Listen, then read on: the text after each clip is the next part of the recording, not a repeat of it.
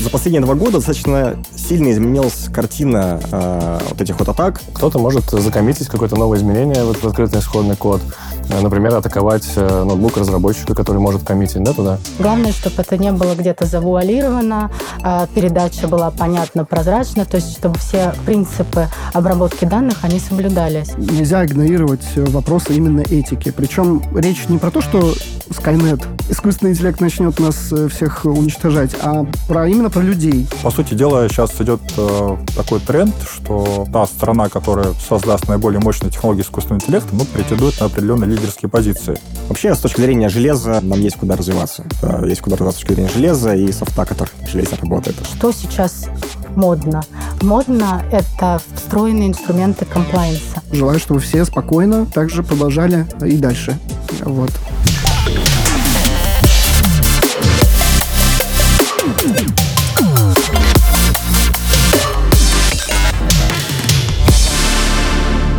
Всем добрый день. В эфире подкаст «Безопасно говоря». С вами ваши ведущие Миртов Алексей и Рами Мулейс. Сегодня, на самом деле, подкаст непростой. Мы впервые вместе с Рами э, ведем выпуск. Да, не хватает Антона. И у нас э, впервые, на самом деле, еще пять человек. Почему у нас так много, я сейчас расскажу. У нас, на самом деле, сегодня новогодний выпуск э, специальный. Мы расскажем про тренды, про важные темы 23 года, уходящего, поделимся каким-то опытом, советами. Собственно, мы собрали как раз экспертов с разных областей. Э, это наши коллеги из Яндекс Облака. Давайте я по порядку представлю, наверное, всех. Александр Долбнев, э, руководитель группы продаж по работе с финансовым сектором. Это Никита Гергель, руководитель подразделения Security Compliance. Привет. Это Липова Екатерина, руководитель направления по защите данных. Всем привет. Ну и что, собственно, давайте начинать. 2023 год заканчивается. Хотели немножко поговорить про то, как он прошел с точки зрения безопасности, какие-то подвести итоги. И одна из э, тем, таких вот самых э, главных, да, как, может быть, и предыдущие года тоже про это много говорили, но в этом году прям много нового в сфере э, защиты персональных данных, комплайенса. И э, причем не только в России, где 1 марта вступили в действие новые положения закона о защите персональных данных. А, но еще и в мире много чего интересного произошло. Например, в Индии приняли наконец-то закон, да, который пять лет там пытались принять. Достаточно большой закон о защите цифровых э, персональных данных. В Эмиратах тоже ввели новый э, закон. Поэтому начало года было вот одной из самых таких э, главных тем. Это защита персональных данных. И здесь вот как раз э, Э, наверное, Катя нам расскажет много чего интересного. Как ты вообще думаешь, что нового, что интересного в этом году было с точки зрения комплайнса и защиты персональных данных? Ну, на самом деле удивительно, но действительно защита персональных данных остается острой темой уже несколько лет. И эм, можно даже выделить э, такие тренды. Более того, что Outlook на следующий год, он показывает, что эти тренды будут э, продолжаться. Будет правильным начать с такого э, наиболее обсуждаемого тренда, это усиление контроля по эм, отношению трансграничной передачи. На самом деле, эм, важно сказать, граница что... будет на замке.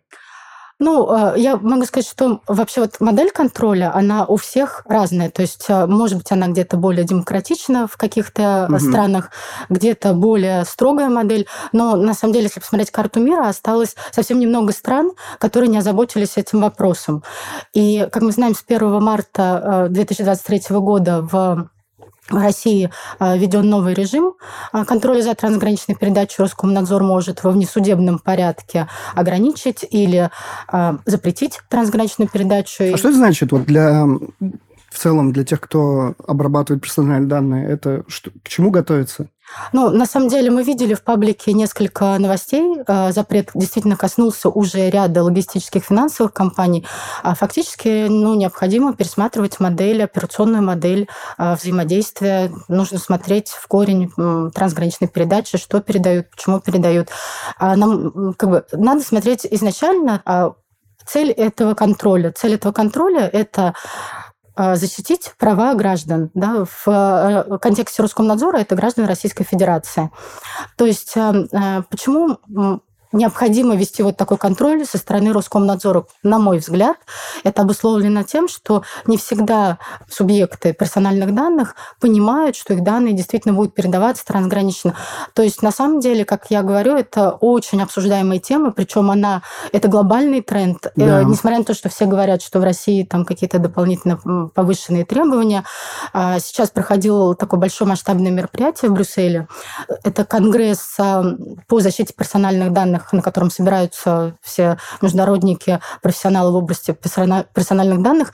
И забегая вперед, если там две трети адженды было посвящено искусственному интеллекту, а, новому закону Европейского Союза по а, управлению искусственным интеллектом, то остальная часть это была в основном трансграничная передача. То есть, то есть короче, европейцы все ведут, идут к тому, что европейцы хотят, чтобы э, данные европейцев обрабатывались именно в Европе.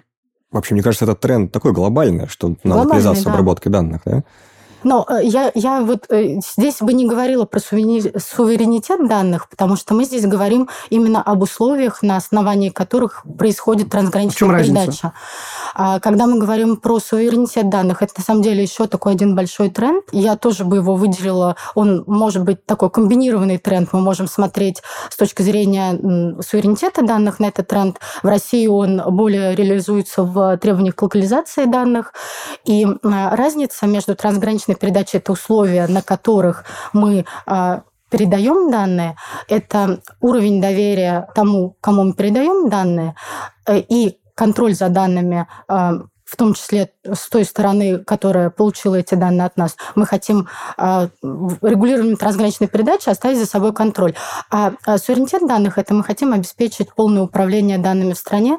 И на самом деле вот э, суверенные облака – это очень большой тренд, и я думаю, он будет развиваться, продвигаться дальше. Очень хороший пример, наверное, такой яркий самый – это суверенное облако в Европе, э, Gaia X проект, он развивается не так быстро. Как, как? Gaia X. Гая. А, Гая X, да. Э, эм, то есть это попытка и э, сделать европейское облако, э, стать независимым от этих гигантов, от хранения данных вне Евросоюза. То есть этот тренд, он такой последовательный, глобальный. А с точки зрения суверенитета данных у нас в стране достаточно ярко выражено требование к локализации данных. И, например, срез последней недели ноября показывает, что тренд продолжается. Что это значит на практике для тех, кто там создают, например, сайт, да? Вот он, я создал сайт или я создал какую-то систему, который, где хранятся персональные данные. И э... этот сайт еще оказывает услуги в какой-то другой стране. У меня еще удаленные сотрудники, которые работают, например, оттуда. Вот, вот что мне делать? Да. Э? или ну, там наверняка ты сейчас не можешь... Э, то есть мы, конечно, идем в сторону независимости там, да, от э, э, западных или других вендоров, но это же нереалистично, все равно эти данные куда-то уйдут. Но на практике значит, что а, есть определенный фреймворк, угу. и теперь надо подстраиваться под этот фреймворк и а, планировать вообще работу и развитие бизнеса с учетом новых требований. И опять же, я повторюсь, вот как сказал Никита, это требование абсолютно глобальное, то есть мы не говорим о том, что да, вот кстати, мы закрываем Индии... там какую-то конкретную страну, угу. мы говорим о том, что в каждой стране стране практически, вот если взять карту мира, как раз на Конгрессе это подсвечивали, маленькие островки, где еще нет режима трансграничной передачи. А вот с точки зрения техники, кстати говоря, вот, ну, понятно, что есть фреймворк, надо ему следовать.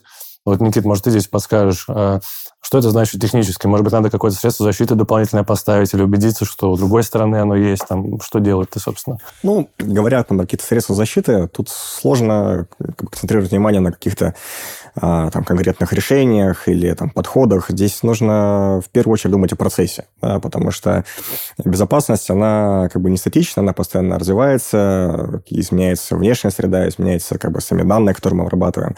А, чтобы ну, постоянно обеспечить должную безопасность, да, у тебя должен быть грамотный подход к э, использованию там, как технических средств, так и мер реагирования, там, проактивной какой-то защиты там, и так далее. Вот, поэтому, наверное, процесс, обеспечивающий там, безопасность данных, да, это первично, а уже вот все-таки средства, которые мы выбираем, это, ну, они зависят скорее от тех процессов, которые внедрены. А если про средства, то ты вообще какие вот тренды э, и, может быть, какие-то известные, ну, нет, не известные уязвимости, а именно тренды и подходы к защите данных вот в 2023 году? Какие ты, вот с какими ты сталкивался, какие ты видишь? Вот там про защиту цепочек э, поставок много конференций там всяких. Расскажи вот про это. Да, но на самом деле, опять же, если говорить там про тренды там, этого предыдущего года, а, особенно в России, там, в странах ближнего зарубежья, да, это, конечно же, DevSecOps, да, безопасность разработки. Ну, наверное, там, да, не секрет будет сказать, что на Западе а, здесь немножко впереди индустрии находится, поэтому мы как бы, с точки зрения зрелости наших процессов на компании, зрелости процессов компании, которые у нас есть, немножко догоняем.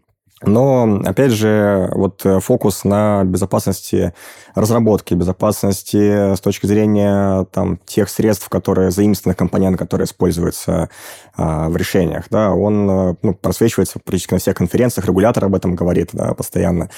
Можно там непосредственно на Россию смотреть, да, говорить про безопасность э, КИИ, то вот на недавнем СОК-форуме регулятор подсветил, что там безопасность э, а, разработки, э, управления уязвимостями и управления, что очень интересно э, с точки зрения фокуса регулятора безопасности поставщиков. Да, это основные э, там фокусы внимания, на которые будет регулятор обращать э, в будущем году. Как бы индустрия готовится, много разговоров на эту тему, много хороших сейчас решений на рынке появилось, которые уже из коробки предлагают какие-то процессы готовые, да, которые можно себя внедрить и использовать. Вот. Но на самом деле, опять же, если там говорить про тренды там, последних двух лет, почему, собственно, все там сконцентрировались на безопасной разработке, много э, решений э, используется в, который использует open source компоненты, mm-hmm. то есть компонент с скрытым исходным кодом, который можно в свободном доступе найти в интернете, а, там популярных ресурсов ранее GitHub, например. Ну и много инцидентов было связанных с, именно с supply chain. Все так, да. Давайте немножко раскроем, что такое supply chain, атаки да. на цепочку поставок. Я вот как раз с вами хотел, да, про это, про это сказать. Давай. Э, вот за последние два года достаточно сильно изменилась картина э, вот этих вот атак, да, которые происходят.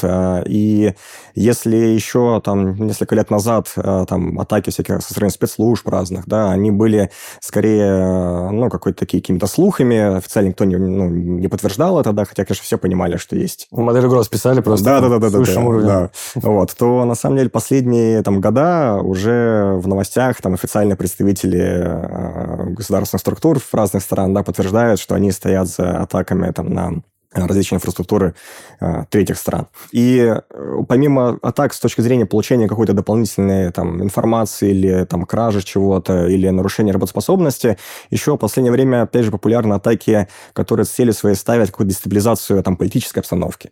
Да? И вот, э, вот этот вот э, там протествейр, который э, там долгое время как-то вроде обсуждался, но он был где-то вот сбоку. Да? Вот сейчас стал достаточно актуален, и э, что происходит? Да? Вот эти open source компоненты, которые может, в принципе, любой желающий желающие там без нас с вами, да, привнести какой-то код, добавляются там элементы, которые фактически не несут в себе какой-то угрозы безопасности, да, они не, не несут в себе э, каких-то там потенциальных дырок, бэкдоров там, или э, других уязвимостей, вот, но они добавляют какие-то там лозунги, какие-то дополнительные сообщения, которые не влияют на бизнес-логику, да, но а, при использовании, допустим, этого компонента, который тебе там, ну, не знаю, допустим, пишет какие-то логи или рисует какую-нибудь картинку, там, и ты хочешь создать библиотеку, которая тебе там генерит заголовок на твоем сайте, да, в один прекрасный день ты можешь обнаружить, что у тебя под заголовком написан какой-то лозунг, да, который твоей стране может преследоваться по закону даже с точки зрения Уголовного кодекса. Поэтому, конечно же, такие вещи, они с одной стороны, как бы на техническую безопасность не влияют, вот, но очень важны с точки зрения ранней идентификации и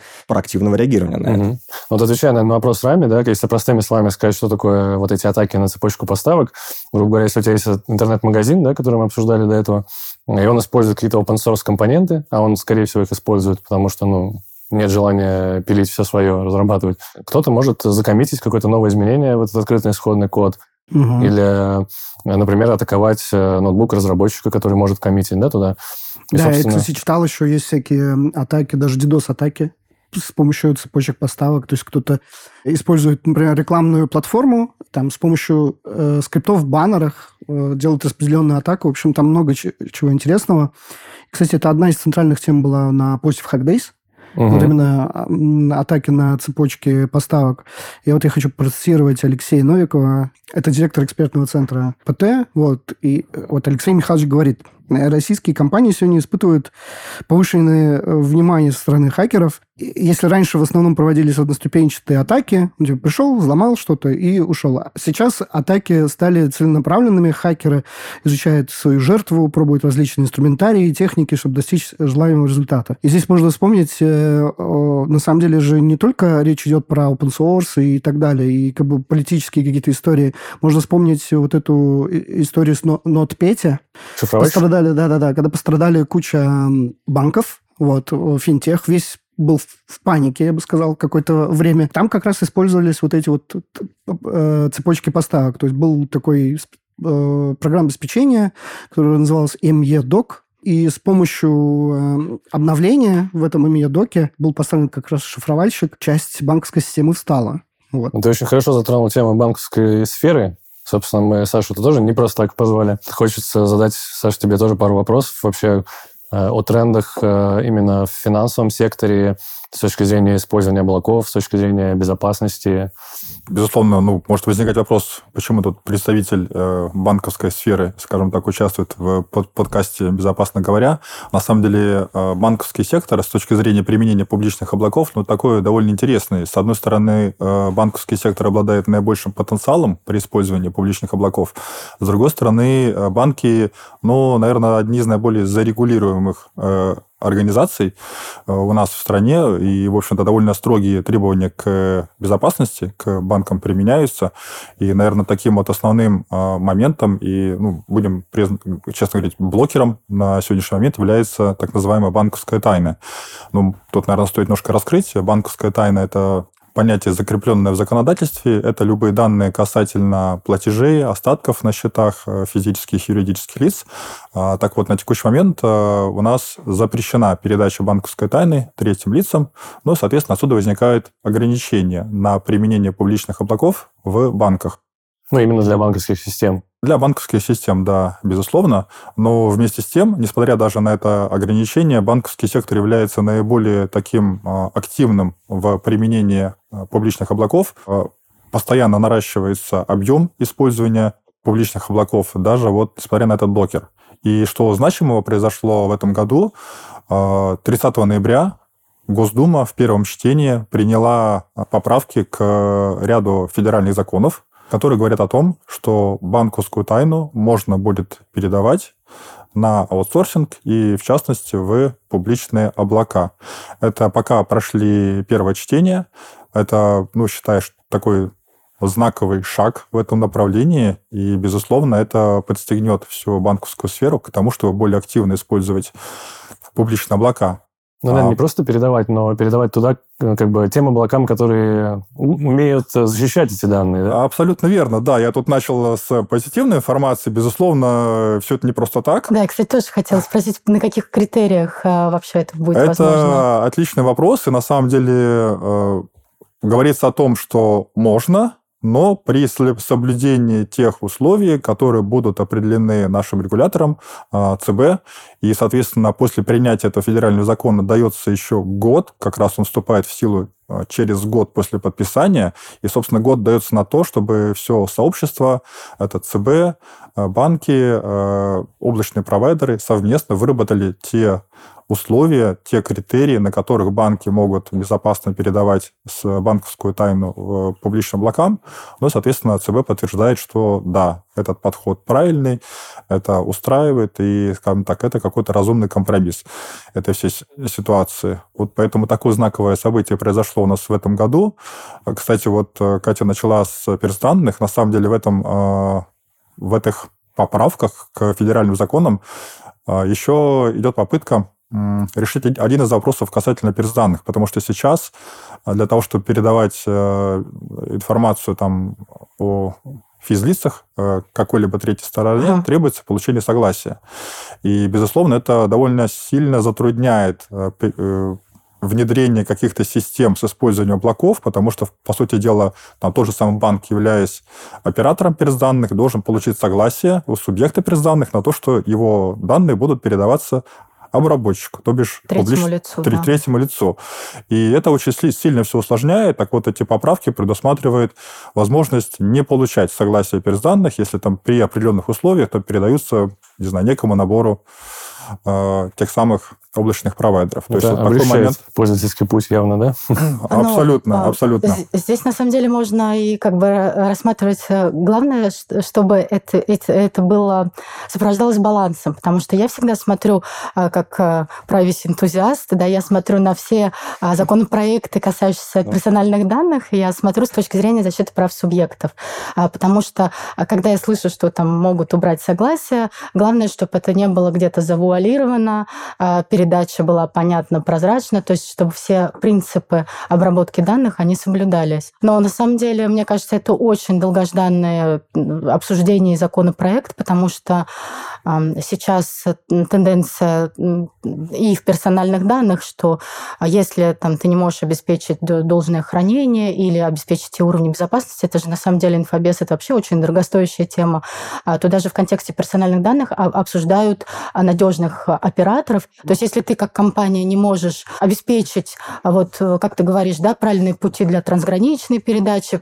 правильное хранение, обеспечить безопасность, то ты можешь такую услугу, грубо говоря, передать по контракту какому-то ну, какой-то тем, третьей тем, надежной знает, компании. Да. Тем, кто знает, и, и те, у кого есть компетенция, чтобы соответствовать да. всем требованиям, которые регулятор вводит, в том числе новые. Вот, кстати, это да. одна была из тем на другом мероприятии, в котором мы участвовали. Это ЦИСа форум, да, на котором э, Леша выступал. У тебя есть выбор или свое облако какое-то развернуть, или, ну, грубо говоря, он прям да, что-то свое сделать, или там довериться публичному облаку. Вообще тема доверия к облаку, она явно там центральная во всех этих инициативах, да, вот, государственных. Как вообще изменилось в 2023 году отношение к облакам? Может быть, перейдем к рынку, вот что я предлагаю. Но, что вообще... Рам, да, если и... можно, прежде чем Леша перейдет, я просто пока Саша на теме э, законопроектов просто быстренько скажу, что давай, давай. не только этот законопроект, у нас такой есть э, законопроект э, достаточно острый по оборотным штрафам. Концептуально законопроект готов. Я думаю, что mm. он будет внесен уже на первое чтение. Здесь важно отметить, что вот это в продолжении истории, да, кому доверять свои данные, что штрафы будут высокие, первичное нарушение один штраф, второе нарушение уже оборотный штраф. Но что важно, что рассматриваются и пока еще вот остались шероховатости относительно снижения ответственности в случае, если нарушитель, например, инвестировал и инвестировал в свою систему безопасности. Например, если он прошел некий, вот сейчас разрабатываем, обсуждаемый отраслевой стандарт защиты данных, если он готов внести компенсационные меры. То есть не каждая компания может себе позволить вот такие шаги, например, с точки зрения защиты данных. Вот. И, скорее всего, законопроект будет рассмотрен достаточно быстро, ну, как мне кажется. Ну, это будет стимул, по сути, инвестировать больше в средства защиты. Ну, да, да мы только за. Не, но здесь получается, что мы, в принципе, видим тенденцию на усиление контроля за утечками. Да. То есть, если сейчас мы видим изменение режима вообще взаимодействия с надзорными органами в случае утечки, мы видим снятие моратория на проверки. Если произошла утечка, может угу. возникнуть внеплановая проверка.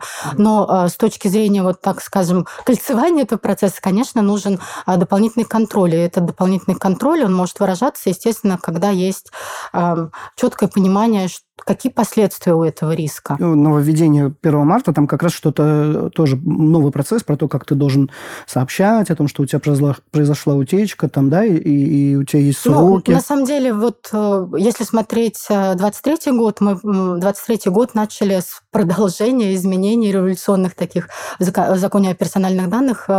Напомню слушателям, что у нас было изменено 15 из 29 статей закона о персональных данных в конце 2022 года. Угу. И, собственно, вот э, дополнительные режимы работы с, с надзорным органом, в том числе и а, в случае трансграничной передачи, это как раз последствия этих изменений. Регулятор но, требует прозрачности. Да, но вот ты правильно сказал, что мы идем в трендах, потому что для GDPR а, контроль за утечками это уже не тренд. Мы просто уже привыкли, что ну вот еще один многомиллионный штраф, а, мета, там смотрим другие компании. Угу. То есть вот они на слуху, и для них это уже не тренд, а это business as usual. То есть они понимают, что даже, может быть, за закладывают, как мне кажется, по крайней мере, вот на Конгрессе в Брюсселе мы это обсуждали, закладывают бюджеты на а, штрафы, закладывают бюджеты в том числе, кстати, в случае атак, а, если будет, э, как ты рассказал, случай там, шифрования данных, да, а, то они, возможно, в каких случаях готовы даже негашировать, а, какую сумму заплатить, чтобы выйти из этой ситуации. Слушайте, а мы вот говорим про кнуты, а какие пряники-то есть в новых изменениях-то? Может быть, я не знаю, если ты хорошо защищаешь... Права субъектов, мне кажется, основной пряник – это права субъектов, которые должны, во-первых, сопровождаться определенной обработки. Да, да. Но на самом деле, я думаю, есть, если, если банк использует какое-то облако, которое мне не нравится, то я там могу сказать, что нет, я не хочу пользоваться этим банком. Я хочу этот как... банк. Да. Я хочу, чтобы локально мы данные обрабатывал. Ну, а об этом заботится государство. То есть тебе уже государство заранее говорит, что данные должны локализоваться. А, выбор без выбора. Не, на самом деле, какие пряники еще я вижу? Ну, вот кто-то, может быть, жалуется, что там выходит новый стандарт, да, например, эм, от стека, там, например, по защите контейнеров или защите СУБД это, по сути, помощь э, компаниям, да, которые не знают, как, как им защитить их, их контейнеризацию. Может, они никогда об этом не задумывались. Ты хорошую тему затронул. Да, да, то есть, может, кто-то скажет, что это какая-то новая бумажка, там, которую можно для галочки там, получить, да, вот. Но на самом-то деле, если у тебя есть э, команда безопасников, которые, например, ну, не знают, что такое, ну, как бы, как защищать контейнеры, те же самые. Они могут начать с этого стандарта, погрузиться, изучить еще зарубежный опыт, изучить э, какие-то технические рекомендации. Вот, то есть э, здесь как раз это как помощь, потому что этот стандарт тоже пишут, анализируя э, какие-то данные, его не просто так там садится человек и пишет. Ну и потом, кажется, сейчас на рынке начинает появляться достаточно много таких вот э, помощников конфигурирования инфраструктуры, скажем так, да, да. которая тебе позволяет там, сделай мне так, чтобы там стек был доволен, да, сделай мне так, чтобы банки или финтехи были довольны. Да, это определенный стандарт качества, то есть тебе уже должны как бы ну, по полной тебя защитить, а не так, что там какое-то одно средство внедрить и все. Я, я вижу в этом плюсы, на самом деле. А контейнеры какие вы имеете в виду? Вот, потому что тут была ну, которые вот это вот на кораблях. Да, да. В Австралии как раз взломали какую-то портовую инфраструктуру, и 50 тысяч или 30 тысяч контейнеров застряли в порту. Или вы про... Мы, но мы больше про... Мы так взломали контейнеры, поэтому контейнеры да, застряли. Цепочка поставок. Да. Цепочка поставок сломалась, да. Я думаю, что есть еще один э, важный тренд. Э, ну, нельзя представить себе какую-нибудь конференцию или разговор в 2023 году про IT, без упоминания искусственного интеллекта, да? Это точно. Это просто запрещено законом. Мы здесь не можем как бы нарушать, поэтому давайте тоже обсудим. У нас, у нас даже был отдельный выпуск про безопасность э, Очень интересный выпуск был, да, с ребятами из Касперского и из Циана. Мы прям во время подкаста резко начинаем говорить на испанском, вот, и причем губы, да, также на испанском. Э, вообще страшно жить, если честно. Вот э, не, не нуждается ли эта область тоже в каком-то дополнительном регулировании? Потому что сейчас много вопросов, там какие-то данные могут э, улетать там в общую сеть, э, там есть кейсы. У меня, кстати, уже. здесь есть подводочка классная. У нас тут недавно был э, конференция Яндекса, да? Э, я, э, Як? Як. Да, и там Александр Крайнов, это директор по развитию технологий искусственного интеллекта Яндекс, говорил про как раз э, про то, что у нас стоит, причем не, не просто вопрос о безопасности, а вопрос этики рано или поздно мы столкнемся с тем, что э, нельзя игнорировать вопросы именно этики. Причем речь не про то, что произойдет там Skynet, да, и как бы искусственный интеллект начнет нас э, всех уничтожать, а про, именно про людей. У искусственного интеллекта есть особенности, его галлюцинируют, он может неправильные данные агрегировать и так далее. И нам, вот в Яндексе, да, э, э, нужно, и всем тем, кто разрабатывает искусственный интеллект сейчас, нужно задуматься о том, как сделать так, чтобы, ну, вот это все учитывать. Интересно как вообще дальше быть, потому что цена ошибки, э, там, то есть искусственный интеллект, он используется в здоровье, он используется там в разных задачах, и вот цена ошибки слишком высока может быть. Хочется отметить, э, что мы немножко ушли уже от темы этики искусственного интеллекта. Вообще это вот как бы фундамент. И этика искусственного интеллекта, она обсуждалась прям очень активно, она актуальна. А, это а, больше, скажем, тренд э, года назад, двух лет назад. То есть у нас сейчас э, ну, в России действует э, э, кодекс этики в сфере искусственного интеллекта. На самом деле очень успешный документ, который... И вообще все документы по этике искусственного интеллекта, они не определяют, что есть этика. А они на самом деле определяют принципы работы, как соответствовать вот общепризнанным нормам. Подписали этот кодекс уже больше 270 компаний, даже есть международные компании, которые присоединились к кодексу. То есть вот когда, например, сейчас в контексте персональных данных обсуждают искусственный интеллект, в основном сейчас тренд – это говорить о полном цикле управления искусственным интеллектом. То есть мы уже говорим не только об этике, а мы говорим о всех рисках, которые несет искусственный интеллект, и как э, зарегулировать эти риски. То есть если мы смотрим на такой самый обсуждаемый документ э, этого года, это Европейский э, закон об искусственном интеллекте.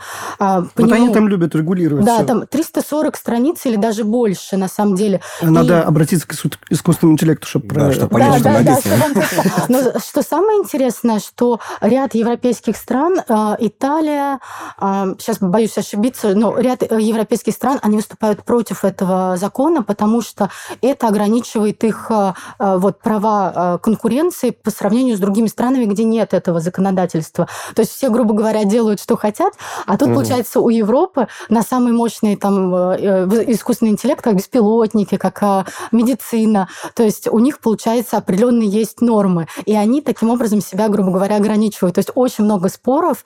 И вот мне кажется, что мы сейчас уходим от адженды mm. этики языке, потому что это базис, мы его поняли, прошли, и сейчас мы уже смотрим на а, полноценное такое регулирование, а, отдельное регулирование искусственного интеллекта. А что, кстати, слышали же наверняка эту, про эту Санта-Барбару с OpenAI? Вот, там типа то ли уволили, то ли не уволили, то ли ушли, то ли закрыли, то ли непонятно.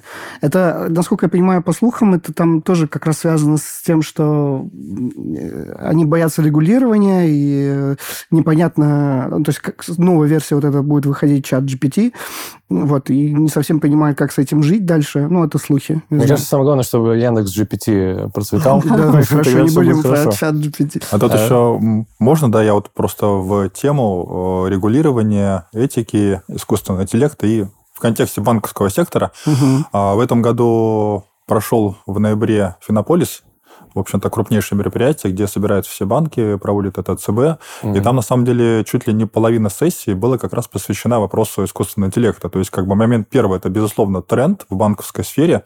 А искусственный интеллект именно в контексте, наверное, больших языковых моделей, там LLM, еще мы говорим такой а термин. Расскажи еще, как GPT. они используют. Вот, э, а... то, что, ну, по сути, все э, воспринимают тут чат GPT как вот то, что чат, ну, искусственный интеллект, вот чат GPT. А, а что реально... Ну, на самом деле, именно большие языковые модели, да, в этом году пользуются большой популярностью именно у банков, и даже мы Яндекс Клауд, когда запустили угу. а, в техническое превью наш сервис, а, Яндекс GPT, то, в общем-то, банки, наверное, в лидерах а, тех, кто и по количеству запросов, и по количеству кейсов, которые они пробируют. То есть банки активно смотрят на применение вот этой технологии именно в своих бизнес-процессах. И для внутренних задач оптимизация там, операционной деятельности, HR, ну и, безусловно, оптимизации всех процессов, связанных с общением ну, с своими пользователями, клиентами, с поддержкой. То есть кейсов много. Сейчас, наверное, времени нет, чтобы туда углубиться. Угу. Но банки видят в этом большую перспективу. И даже на пленарной дискуссии, на том же самом Финополисе, возвращаясь, очень много, много было обсуждения того, насколько вообще языковые модели применимы в банках, вопросы этики и вопросы регулирования, потому что тут сталкиваются, наверное, два момента. Первый момент, безусловно, банки, которые применяют подобные технологии, ну, они, наверное, несут определенные риски, потому что технология сама по себе LLM, она предполагает то, что модели могут галлюцинировать, и невозможно заранее предсказать там стопроцентно, какой будет ответ. Угу. Вот это, конечно, всех немножко пугает, настораживает. Э, и вроде бы хочется как-то что-то в этом направлении сделать, порегулировать, что-то запретить, но мне очень понравилось, э, как было упомянуто на пленарной дискуссии, э, такой момент, что Регулирование, это, конечно, хорошо, и снижение рисков, это, конечно, хорошо, но, по сути дела, сейчас идет э, такой тренд, что та страна, которая создаст наиболее мощные технологии искусственного интеллекта, ну, претендует на определенные лидерские позиции. И мы, наверное, немножко в этом плане отстаем от того же самого чат GPT, и нам для того, чтобы как-то продвинуться вперед, надо помочь, наоборот, компаниям, которые занимаются этой технологией. А регулирование, оно как бы немножко направлено на сдерживание в том числе. Да. И ну, очень понравилась чем... Э, фраза, сказали, что э, прежде чем что-то регулировать, надо, чтобы что-то это появилось на достаточно зрелом уровне. И... А что такое зрелый уровень? А зрелый уровень – это определенно позиции, наверное, может быть, в том числе на мировом рынке, либо в том числе там, с точки зрения доказанного эффекта применения у нас mm. внутри да, страны. Применения. Да, там, там доля там, распространения, доля применения. То есть, безусловно, если сейчас заняться жестко вопросом регулирования, это будет сдерживать, как компания, которая занимается этими технологиями. Поэтому тут, как всегда, как в любом вопросе, очень важен такой баланс и компромисс чтобы, с одной стороны, не допускать значимых рисков, с другой стороны, не сдерживать рост этой технологии. Ну, а в целом ты как бы видишь какой-то позитивный тренд вот здесь, вот по, по результатам вот этого мероприятия? Ну, позитив я вижу в том, что, по крайней мере... Э, Об этом говорят? Что нету каких-то сейчас явных там шагов и там жестких намерений там что-то там закрыть, запретить, отрегулировать, э, не дать развиваться. Наоборот, там были ряд целых э, там, призывов, э, чтобы объединиться, потому что одна из проблем развития их моделей – это фактически массивы данных. То есть, если там взять Штаты и Китай, они выезжают за счет того, что ну, в Штатах высоко развитые технологии, и у них системы и соцсети, которые позволяют собирать огромные массивы данных. Там в Китае элементарно просто много людей, и за счет этого собирается большие массивы данных. Вот в России, как я так услышал, э, прозвучала идея, что только объединившись и объединив те наборы данных, которые есть у разных компаний, можно создать достаточную выборку для того, чтобы обеспечить ну, определенное качество этих моделей. То есть я как бы услышал вот такой тренд, что в эту сторону будет угу. идти активная работа. И тут тоже возникает масса вопросов по тому, как обеспечить безопасность, конфиденциальность, потому что есть операторы этих данных, которые все собрали, а дальше их надо как-то консолидировать. Вот это такой некий наметившийся тренд, как я понимаю, на последующие годы. В здравоохранении то, что делают, да? Вот Абсолютно с верно. КТ, МРТ, да, снимками. Да. Угу. Это как пример. Но то же самое есть и в ритейле, в банковской сфере. То есть везде вот говорят о том, что как-то надо эти данные консолидировать, чтобы обучать эти самые модели искусственного интеллекта, и тут встают все те, все те вопросы по регулированию, там, контролю конфиденциальности, защиты персданных. В общем-то, интересные годы предстоят. Здесь еще очень сложно договориться, потому что, а, ну, а, а если у одной компании и так достаточно данных, да, например, это крупная компания, у которой большие датасеты. Абсолютно верно. Смысл ей делиться, если она особенно data-driven компания, которая Конечно. работает на данных. вопрос конкуренции. Да, то есть получается, ну, на самом деле в Европе пытаются решить эту проблему, то есть выпустили специальный закон, Data Governance Act, который говорит о вторичном переиспользовании, обсуждаются темы дата-посредника, то есть у тебя есть компания, которая собирает данные. Но вот в Китае, насколько я знаю, это решается государствованием данных. То есть у компании нет своих данных, они все государственные, поэтому возникают вот такие модели обучения. Но мне кажется, что а, на самом деле здесь очень важно говорить о тренде, что а, компании и очень много компаний таких а, крупных игроков, они очень ответственно подходят и к теме искусственного интеллекта, и вот продвигают, например, такие инициативы, как кодекс этики. Еще есть ассоциация больших данных, которые ассоциация пытаются больших данных. Кстати, очень важно, вот, что раньше мы говорили, например, вот когда э, в тот же конгресс в Брюсселе, там прям тема большие данные, большие данные. Сейчас вообще такой темы нет. Mm. То есть теперь большие данные рассматриваются всегда в контексте искусственного интеллекта. То есть, mm-hmm. а их отдельно уже не выделяют. То есть мы уже говорим просто про технологию. А, кстати, интересно, Никит, может, э, расскажешь, э, как искусственный интеллект применяется с точки зрения безопасности? Есть какие-то да, интересные... На, на самом деле это в последние... Ну, окей, э, этот год. Вот, это последний, последний. Этот год. Вот на тех конференциях, что я был, очень явно прослеживается тренд, что как бы искусственный интеллект в безопасности везде. Да? То есть мы используем как э, сайткары, да, всякие разные GPT-модельки, да, которые помогают... Сайткары? Ну, это фактически тебе помогает моделька писать какие-то там правила корреляции, допустим, если mm. говорить про сок, например, да, вот, mm-hmm. писать там какие-то... Э, Сопоставлять ну, данные, факты для того, чтобы понять, что произошло да, Да, да, ну, то есть там... Инцидент безопасности. Ты пишешь GPT, там, сделай мне там какой-нибудь э, алерт, да, слоковский, и там э, сопоставив там данные пользователя, там IP-адреса там с какой-нибудь базы, например, ну, mm-hmm. какой-то абстракт, например, да, вот, и она за тебя пишет код, который, собственно, из нужных источников подхватывает эти данные, там, при определенной логике какой-то там их там коррелирует там и так далее. Mm-hmm. Вот. Э, это одна из, из применений, да, она нас находится достаточно много эм, реализации всяких разных схем решениях. Вторая часть – это э, использование там, машинного обучения да, для поведенческого анализа. Уже есть много способов, как собирать различные большие объемы данных о том, собственно, что происходит в нашей инфраструктуре, да, вплоть до каких-то там прям низкоуровневых вещей, там какие там системные вызовы там используются при работе приложения. На основании вот этих вот моделей, да, как-то э, говорить о том, что здесь происходит что-то аномальное, да, то есть выявление аномалий с помощью э, искусственного интеллекта. Вот это, наверное, вторая область, которая там перспективная, которая уже во многих местах применяется. Насколько это надежно? Мы же все знаем, что искусственный интеллект галлюцинирует, что-то неправильно может... Э, насколько... Это один из вопрос доверия. челленджей, скажем так, mm. да, к э, такого рода решениям. А, безусловно, они не идеальны, безусловно, то есть полностью полагаться на данные э, машинного обучения, ну, вообще искусственного интеллекта нельзя. Да, и здесь, если мы говорим там, про безопасность, да, конечно же, должен быть там человек, который в итоге проанализирует анализирует то, что какой вывод был от э, э, искусственного интеллекта, да, какие там есть события, факты, которые привели там, к такому решению, да, это искусственного интеллекта, вот, и ну, либо верифицирует его решение, либо ну, как-то адаптирует.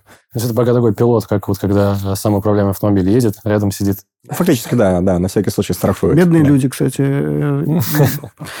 Слушай, Никита, а вот э, если как бы про следующий год говорить, да, вот э, что бы ты мог посоветовать, на что брать внимание, вот э, какие планы по безопасности компаниям выстраивать, там, например, не знаю, может быть, там заняться минимизацией там доступов или там еще что-то, ну вот какие тренды ты видишь, ну, чему уделить внимание? Да, как я уже говорил, на самом деле там один из ну, окей, если там говорить про нашу страну, да, и э, наших, э, э, нашу компанию в IT-сфере, наверное, там один из там, ключевых трендов это как раз управление уязвимостями, да, причем управление уязвимостями везде. То есть мы много, времени, много говорим про там, безопасность разработки и выявление уязвимости на этапе разработки, но вот есть еще operations, да, когда у тебя уже там разработан код, да, у тебя есть какой-то сервис, он обслуживает клиентов, там, не знаю, показывает сайтики, там, отдает какие-то данные, какие-то что-то там считает там, и так далее, да.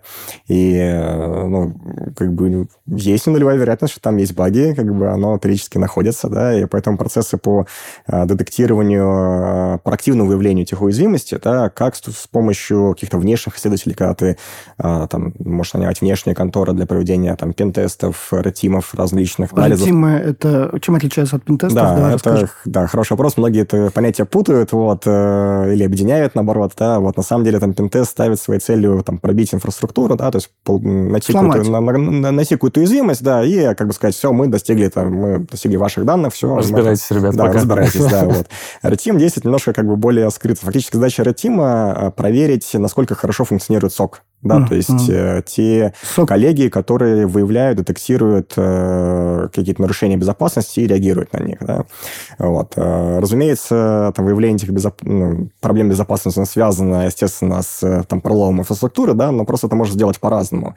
Можно там банально искать, как с точки зрения пентеста, окей, банально это плохое слово, да, но тем не менее, можно искать какие-то проблемы в сервисе, какие-то Э, опять же, баги, да, опять же, э, какие-то инъекции через компании до третьих сторон. А можно пойти по пути, допустим, фишинга сотрудников, да, и через какое-то письмо э, получить доступ в обход, да, то есть когда у тебя там есть большой там, значит, забор стоит, да, ворота, 10 замков, вот, а рядом у тебя под забором дырка, да, по названием сотрудника, который не прошел курс по антифишингу, да, он открыл письмо, загрузил себе какой-то там вирус, да, на свою рабочую станцию, и если там нету там двухфакторной идентификации, да, то с помощью каких-то сохраненных секретов можно, собственно, получить доступ к продакшну. Если говорить, возвращаться к трендам, ну, не то, что к трендам, да, там, прогнозам, да, то есть это в первую очередь управление уязвимостями, причем управление процессное, да, то есть как на этапе разработки, так и на этапе эксплуатации, да, а, какое-то проактивное выявление там с помощью тех же самых, того же самого искусственного интеллекта, почему бы и нет, как говорится. Вопросы доступа а, продуктивной среде, да, то есть минимизация, во-первых, самих доступов, минимизация их количества, грануляция, чтобы не было каких-то широких э, э, дверей, в которые могут все войти, да, то есть нужно там как ментрэп ставить, да, как в дата-центрах. А с чего а, там начинать вообще людям? Ну, то есть, может быть, какой-то там документ посоветуешь, стандарт или там какой-нибудь Стандартов много. Нельзя сказать, что там нужно брать какой-то там и внедрять. Все стандарты нужно как бы анализировать вдумчиво применительно к, своей, э, к своему случаю. Да, потому что вот слепое внедрение стандартов, оно в части, в, очень часто приводит к тому, что на бумаге все хорошо, да, вот, а в реальности, ну, все мы знаем, как там некоторое время назад можно было там всякие разные там ГОС 9001, да, купить за там 10 тысяч рублей в переходе. Вот у тебя бумажечка есть, там все на конкурс там какой-нибудь ты можешь идти, вот на реальности никакого процесса нет. Мне кажется, Алексей намекает на наш стандарт по защите Да не, на самом деле не только, но можно про него поговорить. Как по-твоему, как вот э, рынок изменился в, с точки зрения средств защиты информации? Э, вендоры ушли резко, многие, вот, и это прям беда. То есть вот 2022 год, это вот тема основная 2022 года была э, уход вот этих всех вендоров. Что, по твоим ощущениям, в 2023 году, и что делать как, как раз вот этим ребятам, которым, которых спрашивает э, Алексей? Ну, действительно, многие вендоры ушли, столкнулись с проблемой, что на нашем рынке отечественных решений, которые сопоставимы по функциональности и, что немаловажно, по бюджету, э, ограничено. Да, даже, опять же, возвращаясь к нашим любимым регуляторам, э, даже на уровне там, государства да, заявляют, что э, те же самые НГФВ, да, то есть ушли основные вендоры. Вот, у нас есть наши решения, которые ну, скажем так, немножко не дотягивают, вот, а стоит раз в 10 дороже. Вот это прям глобальная проблема. Да? Поэтому фокус, наверное, в ближайшее время сохранится на какое-то импортозамещение. Здесь э, разработки э, собственных средств. Э, многие сюда вкладываются, и, кстати, достаточно успешно. Достаточно много ну, появилось... А тренд какой? Вот в 20... Это вот то, что ты сейчас рассказываешь, 22 год, это прям остро стояло. Да, так а это продолжится в 23-м. Угу. Продолжится в 23-м. До сих пор как бы рынок не насыщен, до сих пор у нас там, опять же, возвращаясь к безопасной разработке, не хватает инструментов, которые там полноценно могут заменить там мировые аналоги, да, то есть mm-hmm. у нас, безусловно, есть хорошая база, есть хорошие решения, которые нужно развивать, да, но их нужно продуктивиз- продуктивизовывать, да, то есть есть а, как бы наработки, да, вот как там... Технологии. Технологии есть, да, вот, но коммерциализация технологий, да, и, и там удобного UX, удобного встраивания их не хватает, и на этом есть фокус, и в том числе там мы в облаке, кажется, здесь тоже движемся в этом а, направлении, да, и стремимся облегчить user experience э, наших клиентов, да, и да, да, да. разрабатываем средства, которые позволяют как-то автоматически преднастроить там окружение, да, автоматически строить, строить да, в окружение и так далее. Здесь а еще мы поддерживаем стартапы, кстати говоря стартапы. Можно я прочитаю просто в тему прям новость. Коммерсант недавно выпустил статью про то, что вот МТС, а, они цитируют МТС Стартап Хаб, топ три э, направления, где запускаются э, стартапы в 2023 году. Э, финтех на первом месте, понятно, да, у нас мы, кажется, впереди планеты всей э, с точки зрения финтеха, 15%, еще 11% это медицина и здоровье, вот, очень много стартапов. А на третьем месте, как вы думаете, что? Кибербезопасность. Это 6% э, новых запусков, причем они удвоились в этом году. Ну, то есть, ну, почувствовали э, молодые предприниматели, что есть ниши, которые нужно занимать. А что, кроме э, безопасной разработки, как, по-твоему, чего еще не хватает рынку? Ну, вот я уже сказал, да, современных фаерволов, наверное, это Firewall, ну, да. одно из там, ну, больших проблем. А, вообще, с точки зрения железа, у нас э, нам есть куда развиваться. Угу. Вот, а, есть куда развиваться с точки зрения железа и софта, который в железе работает. Вот. А, потому это, что для, для... Даже приоритетнее. Да, вот. для, для да. небольших компаний, наверное, сейчас, э, ну, я могу осторожно сказать, что как бы, решение на рынке есть, да, чтобы построить эффективную э, защитную инфраструктуру. Развивается много менедж-сервисов, да. сервисы сока в первую очередь, да, у нас э, в последнее время развивается MSSP-провайдер, да, который позволяет там небольшим компаниям построить себе процессы, которые по эффективности не уступают тем, которые внедрены там, ну, в крупном enterprise фактически, да. Вот это вот, наверное, там один из трендов. Ну, вообще, по сути, вот э, если посмотреть такой пользовательский путь да, клиента, допустим, Enterprise или там Medium, он же, по сути, может решить эту проблему как раз э, с да, который ты нами посвятил, тем, что он может заехать в облако, да, любое, ну, там, например, из топ-3. Лучше Яндекс Клауд. Лучше понятно, что Яндекс Клауд. Вот, он же может, по сути, использовать уже встроенное средство защиты в облако, да, там, управление доступом, логирование, там, да, то же самое MSSP-провайдер э, подключить, uh-huh. чтобы решить проблему сока, CM. Э, то есть, в принципе, ну, по сути, облака-то тоже решают частично эту проблему. Конечно, ну это ж э, как, то есть э, такой МССП с точки зрения безопасной инфраструктуры, А если кстати, можно так сказать. Э, не- не- нельзя забывать про open source, да, который мы тоже очень много вкладываем. Да, вот, кстати, на самом деле про open source, вот мы вначале проговорили, вот я хотел бы немножко тоже продолжить э, тренд на лока- локализацию э, open source, да, если можно так назвать, он тоже есть, да, у нас э, э, ведутся там обсуждения там на уровне правительства всяких разных организаций на тему как-то отечественного гитхаба, да, Да, было такое. А, У нас многие компании делают, э, как это, представляют сервис по э, безопасной разработке open source компонент, наверное, так это можно сказать. Да?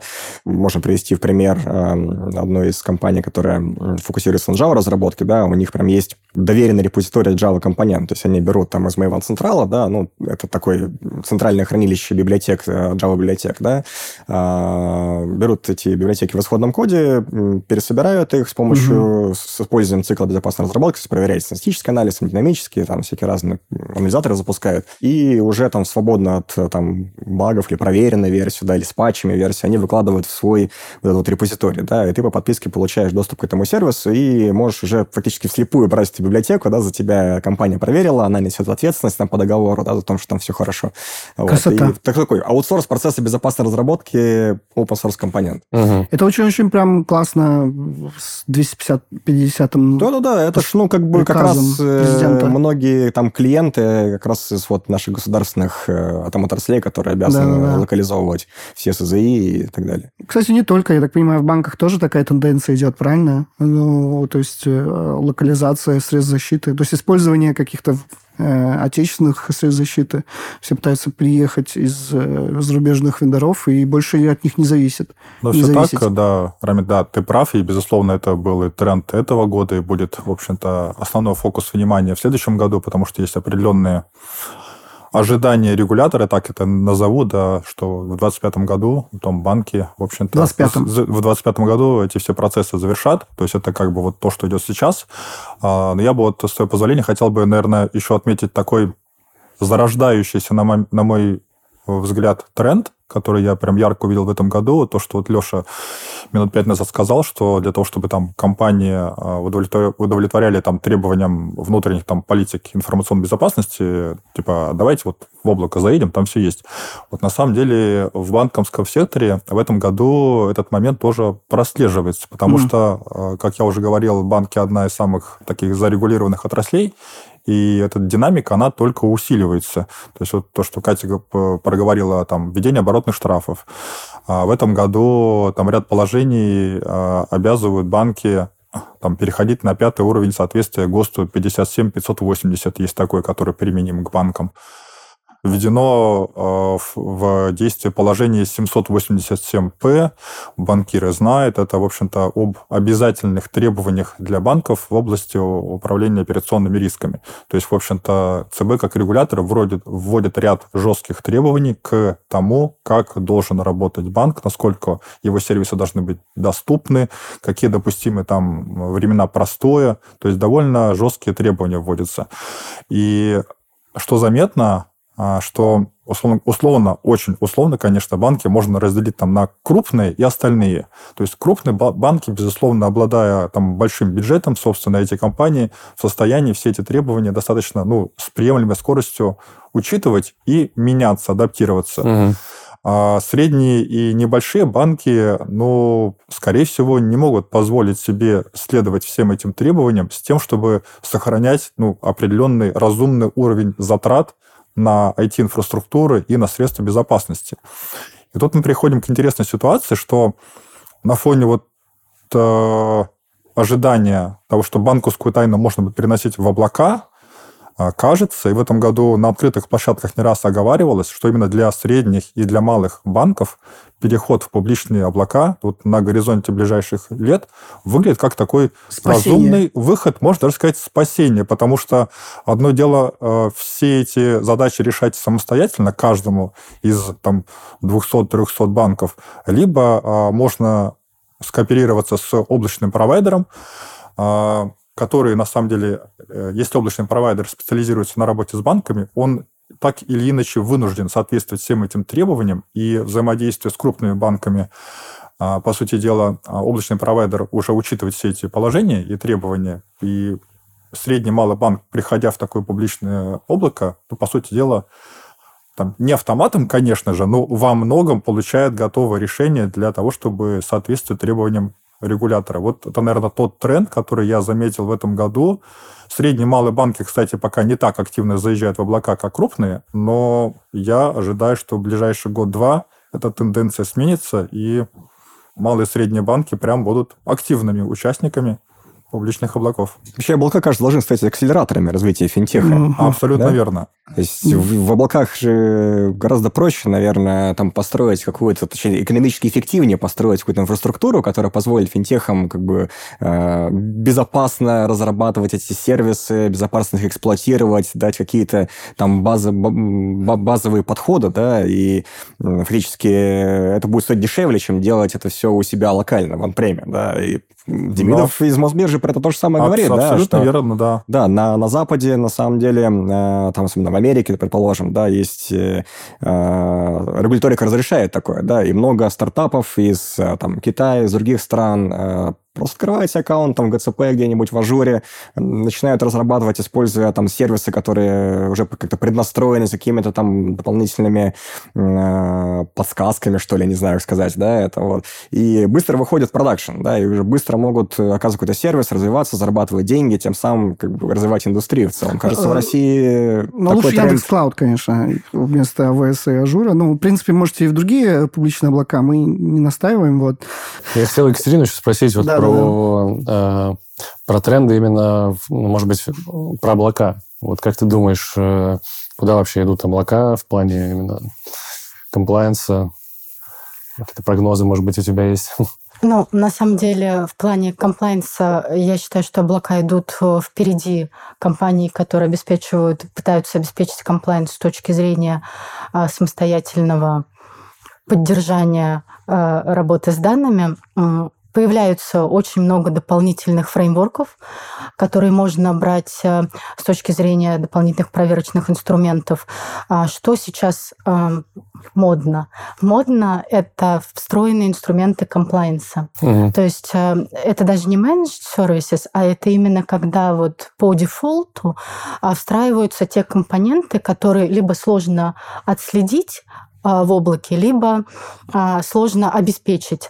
И здесь, наверное, вот я последнее исследование читала, а, Data Governance and Empowerment Report, который говорит о том, что на самом деле там большая выборка бралась респондентов. Я думаю, что это точно больше 200 человек.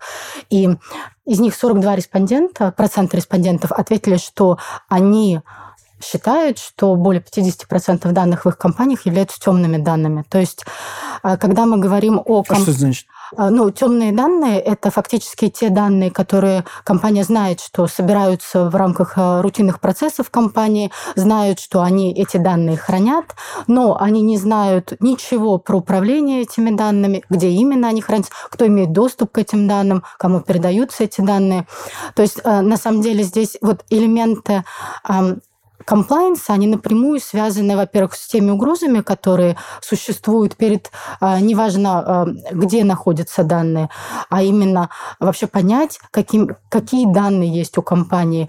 И второе, это вот встроенные элементы контроля. Например, когда мы говорим о тенденциях комплайенса, например, что бы помогло? Во-первых, у нас а, мало каких-то инструментов, которые организуют работу с данными. Да, там, Искусственный интеллект, DLP, вот это Да, но э, DLP например, если мы смотрим, во-первых, надо определить, о каких данных идет речь, да, понять весь скоп. То есть мы обычно, когда говорим про комплайнс, мы говорим о том, что мы управляем тем, а, о чем мы знаем. А mm-hmm. я говорю о том, что есть большой пул информации, которую мы не знаем, мы вообще про нее не знаем. Она может утечь, э, никто не знает, это легаси, да, какая-то. Или, может быть, процесс неправильно был выстроен, э, он не крупный, но насобирал там много данных. А с точки зрения вот этой цепочки, мы говорим о том, что надо сначала определить вообще, с чем мы имеем дело, дело. Второе, например, вводить а, жесткие режимы классификации, а потом на основании их уже строить политики процедур и подключать к DLP.